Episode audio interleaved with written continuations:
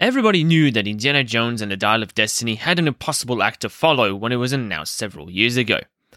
Being made 15 years after The Kingdom of the Crystal Skull, which itself was made nearly 20 years after the original trilogy ended in 1989, there were a whole lot of things going against the movie, from Harrison Ford's age to the absence of Steven Spielberg and George Lucas in any influential capacity, to the incredibly long time that passed between Indy 4 and 5, to a studio that is losing money hand over fist, the movie faced so many obstacles.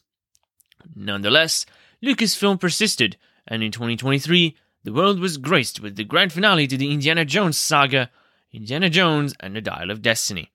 Now that I've seen the movie, I've come to reflect on my experience and ask, what do I like about Indy 5? What works well and what fails miserably? More importantly, will this be Indy's finest hour? Or will it, like Kingdom of the Crystal Skull, get left in the dust?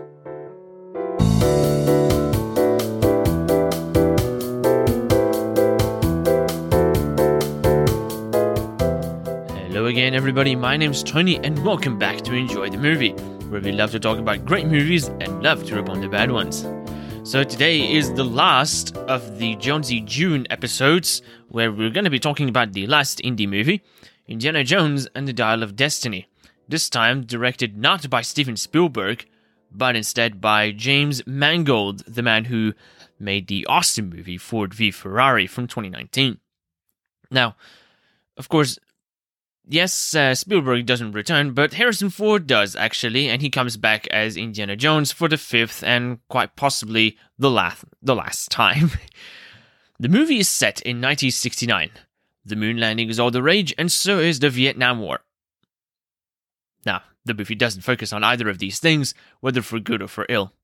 It does see everyone's favorite archaeologist reaching retirement at his university, but comes across Helena, played by Phoebe Waller Bridge, who is his goddaughter and searching for the Antikythera, which from now on we'll call it the Dial, like her father did, who Indy ventured with during World War II looking for the Dial.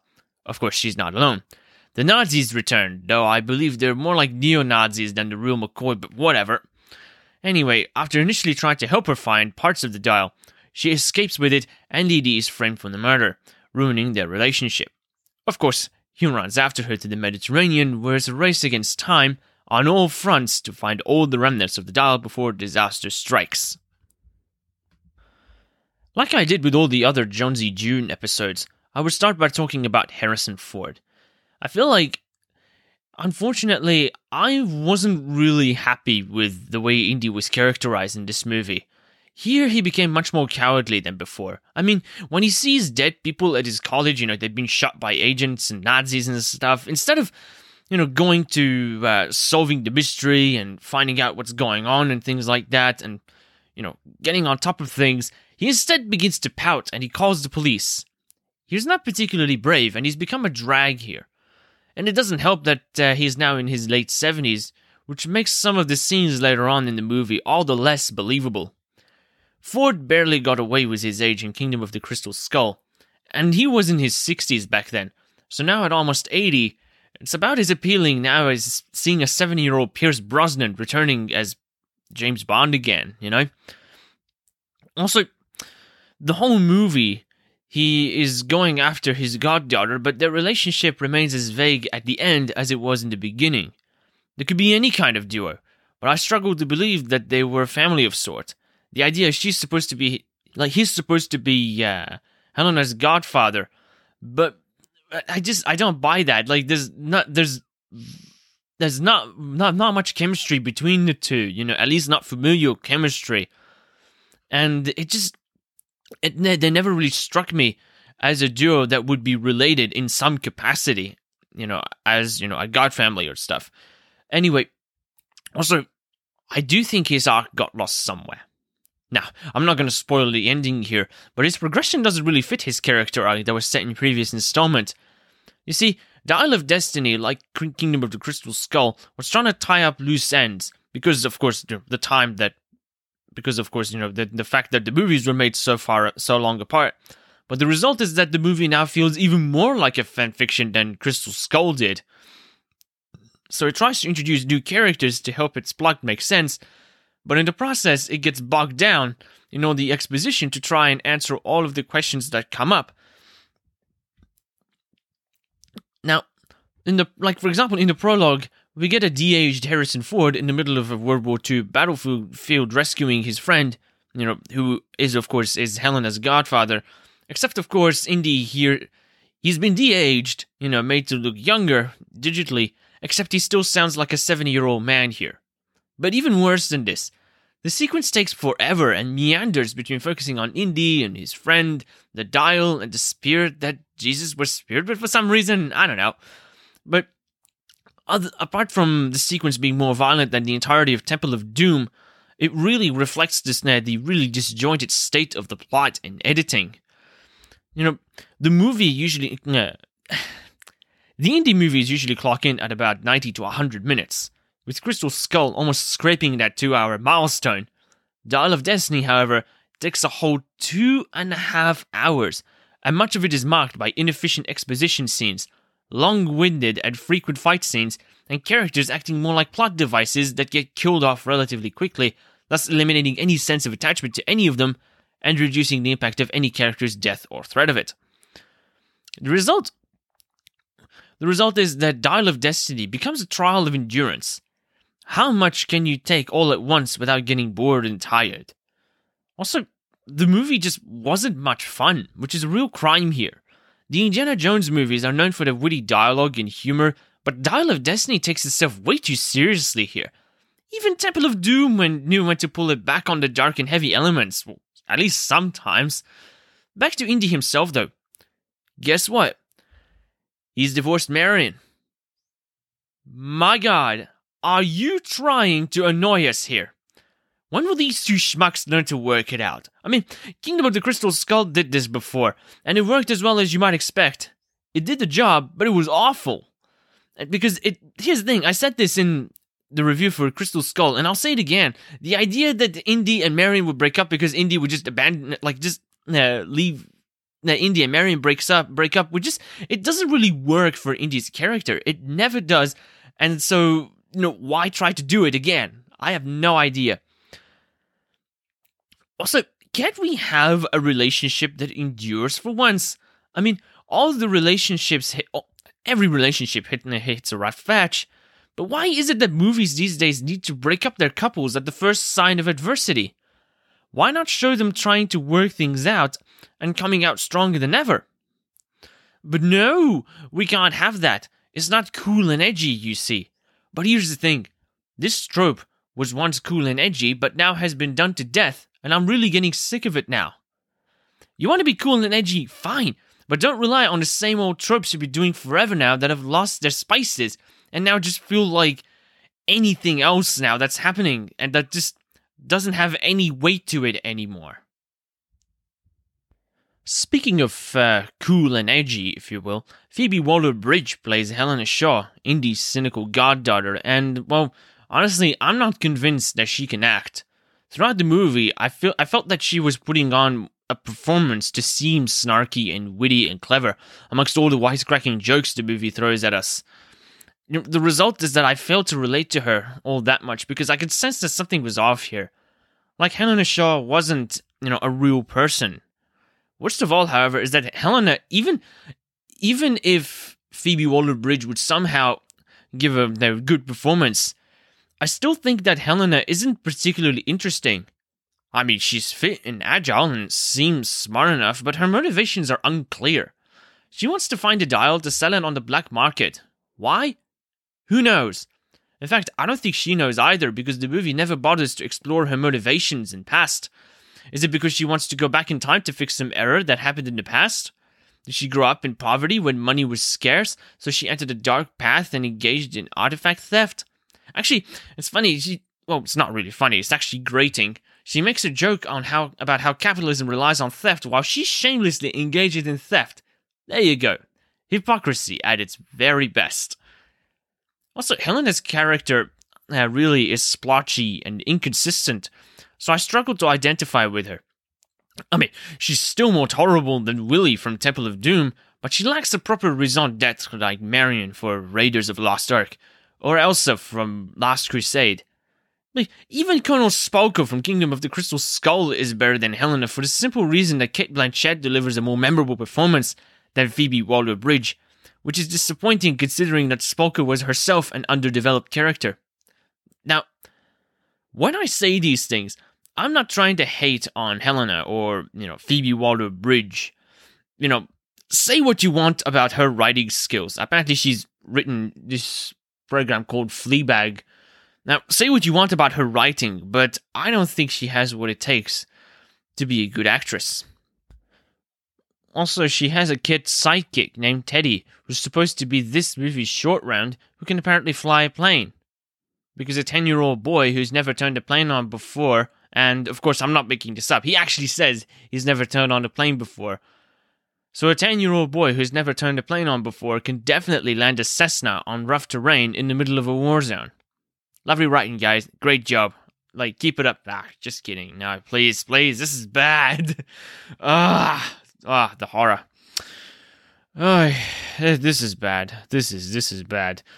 Also, the editing was horrible here because the movie can continuously interrupts the kind of thoughtful and inquisitive scenes with you know tonally uh, unrelated ones, and it just it, it really takes us out of the moment, eliminates any momentum that we might have built in the scene, and just makes the movie take longer. So like there's a scene with um what was it? Indy and Helena. They're they're going into that uh, artifact collection. They're going looking for the uh, dial. Except, of course, that scene keeps getting interrupted by these other scenes of uh, the thugs and you know, the CIA spies and murderers. You know, Nazis. They're all sort of going about, you know, shooting people and just you know causing trouble. And then we come back to that uh, sort of quiet, inquisitive moment between Indy and Helena, and it just it ruins the moment. I was excited. I want to learn about the. Uh, I want to learn about the dial, and but how am I supposed to learn about it if the CIA keeps hijacking my movie? Well, in a way, the movie, the CIA in the movie.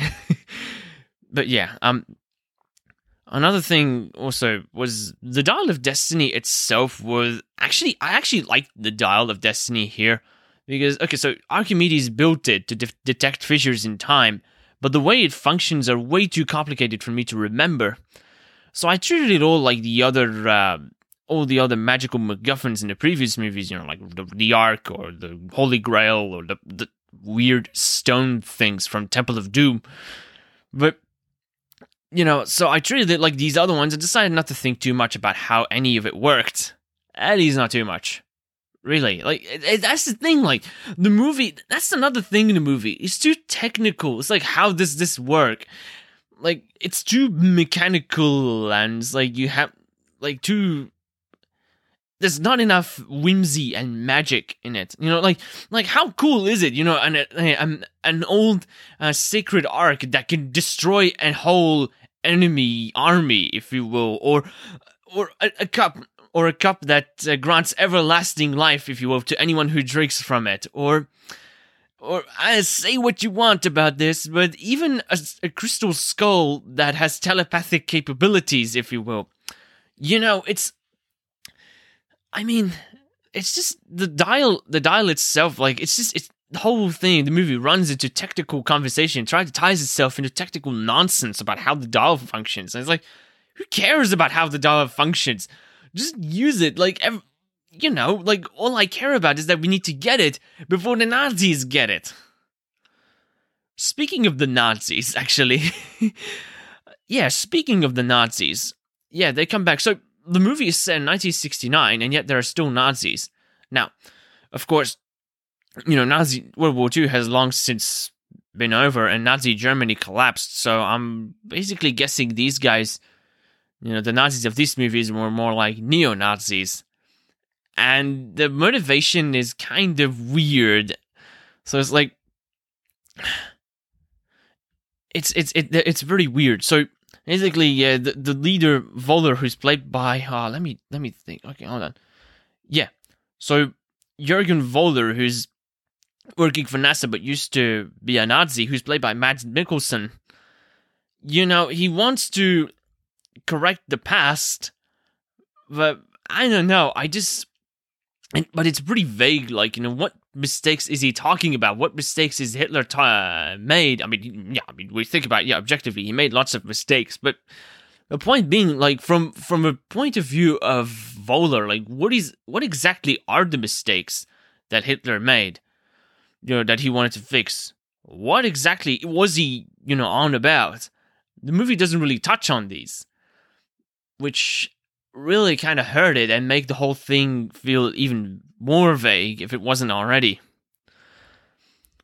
But yeah, um, the CGI, the last thing I want to talk about, at least last thing on top of my mind, was the CGI. Well, it was okay. Um, the CGI it wasn't. It was much better, of course, than uh, what was it? The ones in the one in Kingdom of the Crystal Skull. I'd say it's uh, pretty polished, actually. Um, in comparison to any other uh, Indiana Jones movie, which is which is nice and dandy, but I don't know. I feel like those war scenes really stick out like sore thumbs. I mean, look, Temple of Doom was by, until this movie, Temple of Doom was the darkest of the Indiana Jones movies, but there was a there was still in Temple of Doom a sense of playfulness to it. All right, it was attempting to be funny. It was attempting to be comedic. Well, not comedic, but it was attempting to be witty and funny and charming. But Dial of Destiny, like I said, is taking itself way too seriously. You know, it's just I don't know, like the, the all this, you know, war footage and the car chases. It just that there's there's a lot going on there. There's not much. There's not much in the way of um, sort of bonding between the characters. It's always like we need to do this, we need to do that, we need to do this, we need to do that. What's next? You know, there's not much bonding going on between the characters, and this made me made me feel really distant from them. I mean, if I remember Hey, that, that Raiders of Lost Ark, for example, we were introduced to Marion, and like, yeah, they're engaging in banter and stuff. It's like, you know, you could tell they had a bit of a history together, but you know what? At least, at least they had chemistry, and that made made us like them, like the two of them, and well, you know, they made us like them briefly, but yeah, um, it's just it's really painful to see the movie being the way it is, actually. You know, the way that it ended up being, you know, Dial of Destiny. Because here's the thing this movie was impossible to make. You know, everything was going against it. The, the, the star, the main lead in the movie was uh, was getting old. The the filmmakers of the first four movies weren't weren't that interested in making a fifth movie, and the writing was just really bad. The characters were honestly forgettable. Honestly, it's a shame that the last movie in the Indy franchise was as bad as it was. The character is one of the most iconic in all of modern pop culture. And I'm not, you know, hating on this movie for fun here. Like, I actually really love Indiana Jones, you know, the movies, which is why I even did Jonesy June. And I did hope against all odds that James Mangold would deliver an excellent closure to the Indy franchise. But the writing was on the wall, this movie sucked really hard. Overall, Dial of Destiny was definitely not Indy's finest hour, and I will not be returning to it anytime soon. Okay, so the question now pops up for me. Um, with Dial of Destiny, Harrison Ford officially ends his ride as uh, Indiana Jones.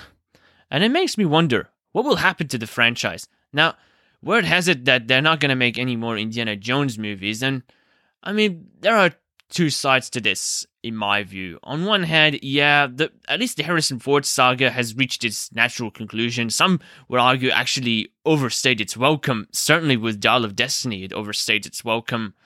So, you know, I think it's good that this is going to be the end uh, in that uh, part of the uh, Indiana Jones franchise. That this is gonna, you know, we're, you know, we're gonna f- wrap up the movies and um, in that case, yeah, I think it's for the best, maybe, at this rate, to end the Indiana Jones saga as it stood now. But on the other hand, I am actually not opposed to a reboot of the Indiana Jones movies. Uh, okay, I'm not asking for remakes of the Indiana Jones movies. What I am asking for is new Indiana Jones movies that are separate from these other uh, from you know the original trilogy or the last two movies. You know, having a different, having a new Indiana Jones movie uh, with another actor. You know, that that would be. I mean, look, Raiders of the Lost Ark. Everybody loves Raiders of the Lost Ark. Last Crusade is my personal favorite of all the uh, Indiana Jones movies. But let's be honest, you know, they're works of human uh, creativity, really, and human creativity can have its best moments and its worst moments. And in fact, some of the best movies, best movies ever made, were actually reboots and remakes of other movies. I mean, Magnificent Seven, with the one with Yul Brynner, and I think it was shot. Nah, definitely Yul Brynner. Uh, that one was actually a remake of uh, Seven Samurai, which was made by Kurosawa. So I'm not opposed to movies being remade if you have the case for them. And I feel like Indiana Jones has a lot of potential. You can set the char- you can take the character to all kinds of exotic and exciting locations and looking for uh, you know really cool and mysterious artifacts and facing you know fun enemies. You know you can definitely do this. I because the character really does function like a comic book uh, series, if you will. And I feel like they even made Indiana Jones into a comic book series at one point. So, you know, I can see, like, it. I feel I I haven't read the uh, comic books uh, strips myself, but I get the feeling that they do that they would actually translate themselves to uh, comic books. You know, given the type of adventures that they were. So, yeah, I on one hand, yeah, I think the Harrison Ford saga, you know, okay, it's time to end it. You know, it was they had a, it had a great run, but you know now it's over. On the other hand, I wouldn't mind seeing a reboot of the uh, series with another actor or another, you know, with another actor playing Indiana Jones. Now, you know, and of course, if it tries something new, of course, you know, and does, you know, and is different, tries to stand out from all the other Indiana Jones movies, that would be great. Of course, you know, that's you know, I can't really make that uh, that uh, prediction. You know, only time will tell whether we get another Indiana Jones movie. So, but overall, um, I had a lot of fun doing Jonesy June, and I'm really glad that I got to revisit these amazing movies. So, thank you so much for uh, joining me on this episode of uh, Enjoy the Movie. And, you know, if you want me to do more of these um, marathons of uh, movie series and franchises on ETM, you know, leave a comment or, uh, you know, DM me if you want and, you know, give me any other thoughts you might have. You know, I'd love to hear them. You know, this was a really fun ride and a somewhat nostalgic one at best. So, yeah, once again, thank you so much for tuning in. And of course, once again, if you haven't done this yet, uh, don't forget to follow me on Letterboxd, where I post my reviews from the past, and of course, uh, more coming on the way. So, thank you so much for tuning in, and I look forward to seeing you next time.